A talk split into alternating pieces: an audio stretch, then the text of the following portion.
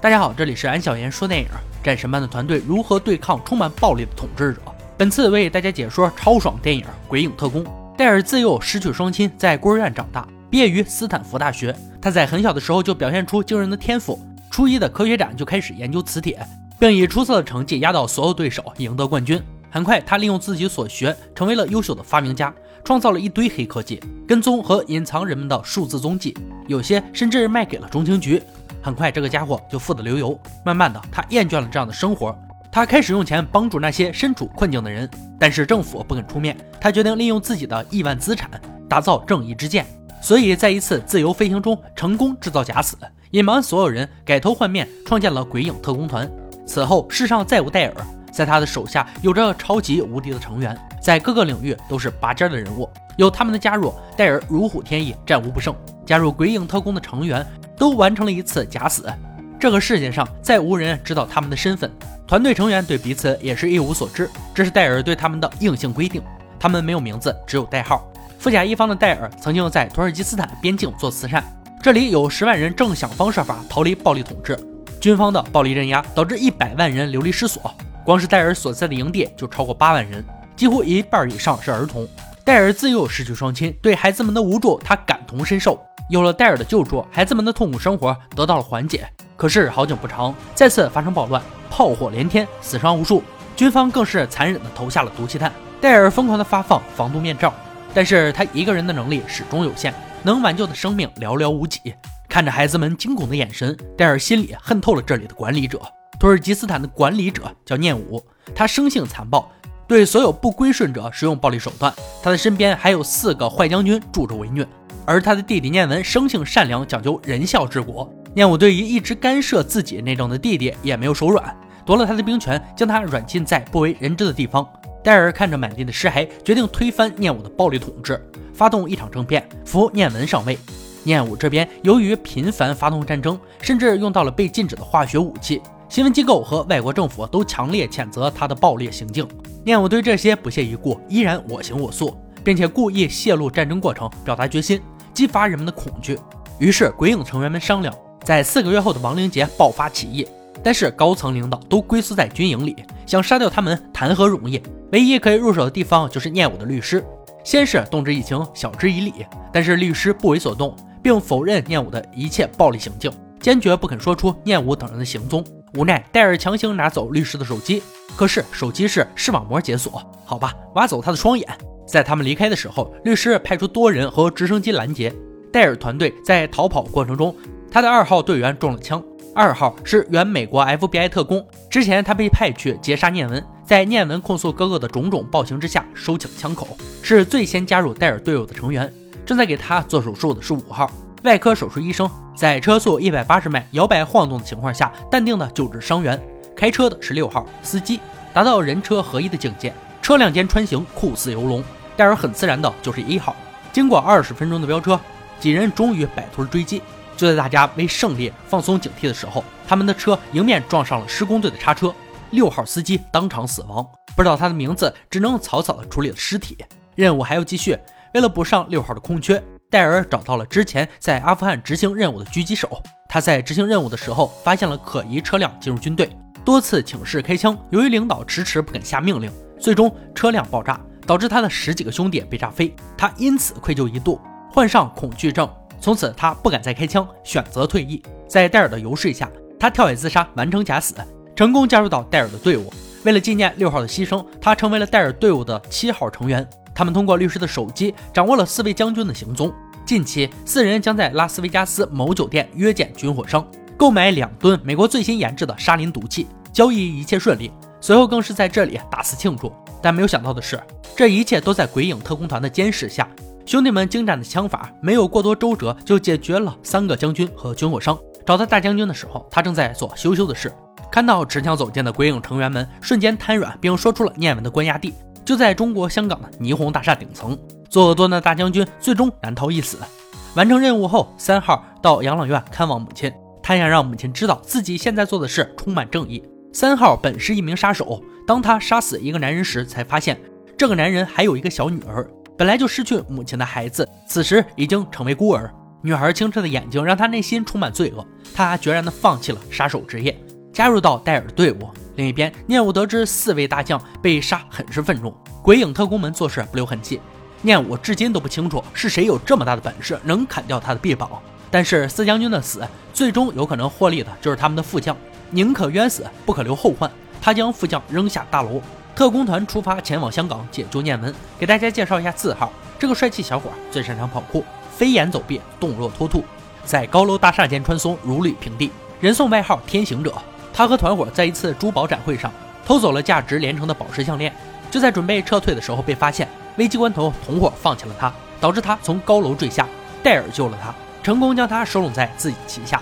四将的死让念武如芒在背，寝食难安。他找到被囚禁的弟弟，给予警告。即使念文在自己的控制下，生性多疑的他也不得不亲自前来确认。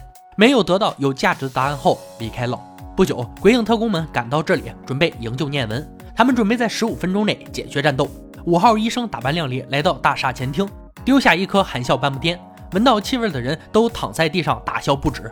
一名工作人员强忍大笑，按下了报警器，被五号打晕。二号和三号也来到了会场。七号藏身在宫殿的吊塔之上，负责给全队侦查状况，并且随时可以提供火力援助。四号利用自己的跑酷技能来到楼顶，成功将吊索连接在两楼之间，为后撤做好充分准备。这时候，负责观察的七号发现有保安前来楼顶查看，无奈四号只能暂时藏身在楼顶的游泳池内。保安迟迟不肯离去，四号已经在水里憋了两分钟之久，再不换气呼吸就会被憋死。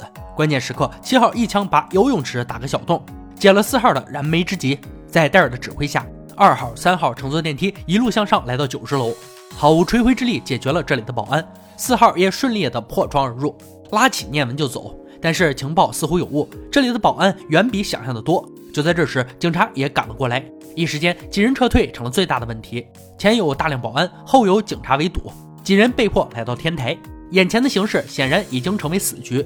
关键时刻，七号灵光一闪，想到了办法。他通知几人找地方稳固自己。随后连开数枪，打碎了楼顶的泳池。顷刻间，泳池如同绝地大坝，毫无防备的保安随着巨浪被冲走。整个大厦犹如瀑布，非常壮观，成功为几人制造了脱身的机会。楼下有警察围攻，只能选择走天行者的吊索。念文恐高，说什么也不肯下去。三号拿他没办法，戴尔没有过多废话，直接把他推了出去。几人也随着吊索来到了还未竣工的大厦。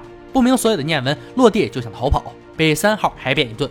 好在戴尔及时制止，而四号天行者则错过了最佳的撤退时间。吊索已经被毁，他只能在吊塔上狂奔，凭借自身的跑酷技能，在各种阻碍面前辗转跳跃，功夫堪比段誉的凌波微步。但还是被赶来的保安逼至大楼边缘，戴尔几人只能先开车离开。路上遇到警察拦截，就在犹豫要不要冲过关卡的时候，念文大喊自己被绑架了。三号看事情不妙，开车就溜，多辆警车在后面紧追不舍。就在这时候，追击四号的保安对着他扔下了一颗手榴弹，可能是四号运气比较好，没有对他造成伤害，炸毁了边上的铁架子，正好砸在了追赶戴尔的警车上，变相的帮了他们一把。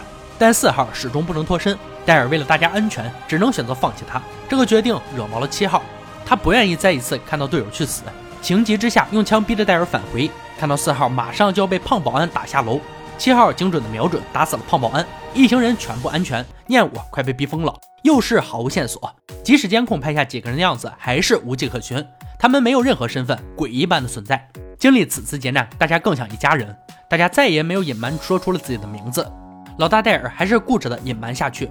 距离亡灵节还有四天的时间，他们乘坐飞机返回土耳其斯坦。四号徒手爬上了国营电台，安装了换频器。二号和三号乔装打扮，在念武的雕像前安装了炸弹。戴尔和七号西装革履走进国营发电厂。这里负责给所有国营电视台和供电输送电流。两人骗过这里的管理员，成功的植入了病毒。亡灵节当天，念武的惺惺作态还没有来得及发挥，镜头就被切换成了念文。念文致辞，诚恳地向民众诉说了念武的暴力统治。山东被长期压制、受尽苦难的群众闹革命。听到这一消息，全国人民都振奋了，所有人都高呼着游行在大街上。一场全国性的反抗即将拉开帷幕。戴尔按下遥控器，念武的雕像被炸成碎片。似乎在预示着他的时代临近灭亡。他再次动用武力镇压，却在全国民众前如同蝼蚁。念武眼看事情不可控制，夹着尾巴逃跑，要求下属派战斗机前来接应。逃跑的路上，念武就像过街老鼠，群众把破鞋烂袜子丢向他的车，他从未顾及过国民的性命，开车直接向人群碾压过去，向自己的防弹堡垒赶去。可堡垒却被鬼影特工们破坏，无法启动。狗急跳墙的念武决定在学校、医院等关键地方使用毒气弹，夺走国民的希望。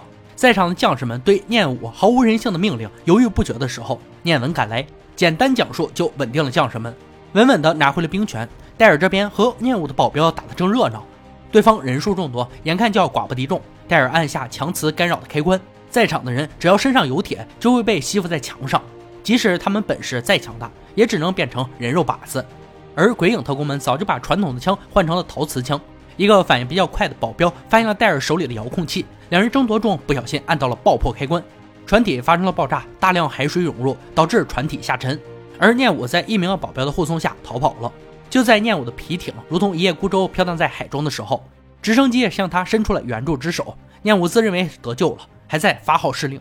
念文摘下了面罩，鬼影特工们没有立刻杀了他。飞机来到念武曾经投放毒气弹的地方，将他扔了下去。早就得到消息的难民们早就准备好了棍棒，他一落地就被围攻了。自己种下的恶果成了他最终的报应。土耳其斯坦也将随着念文的上位掀开新的篇章。鬼影特工们以自己的力量拯救了一个国家。他们像战神一样神圣而伟大。不久，我们可能还会在哪个不平等之地再次看到他们的身影。电影呢，到这里就结束了。《鬼影特工》上映于二零一九年，很值得观看的一部动作大片。这个片子看到一半就觉得针对性很强，爽片元素齐全，年轻人最喜欢的快节奏剪辑，传统爆炸追车也不少，可以说是良好的消遣对象。动作场景还是符合大片指标的，展现了好莱坞工业体系文明该有的水平。喜欢的小伙伴可以观看原片。好了，今天解说到这里吧，我们下期再见。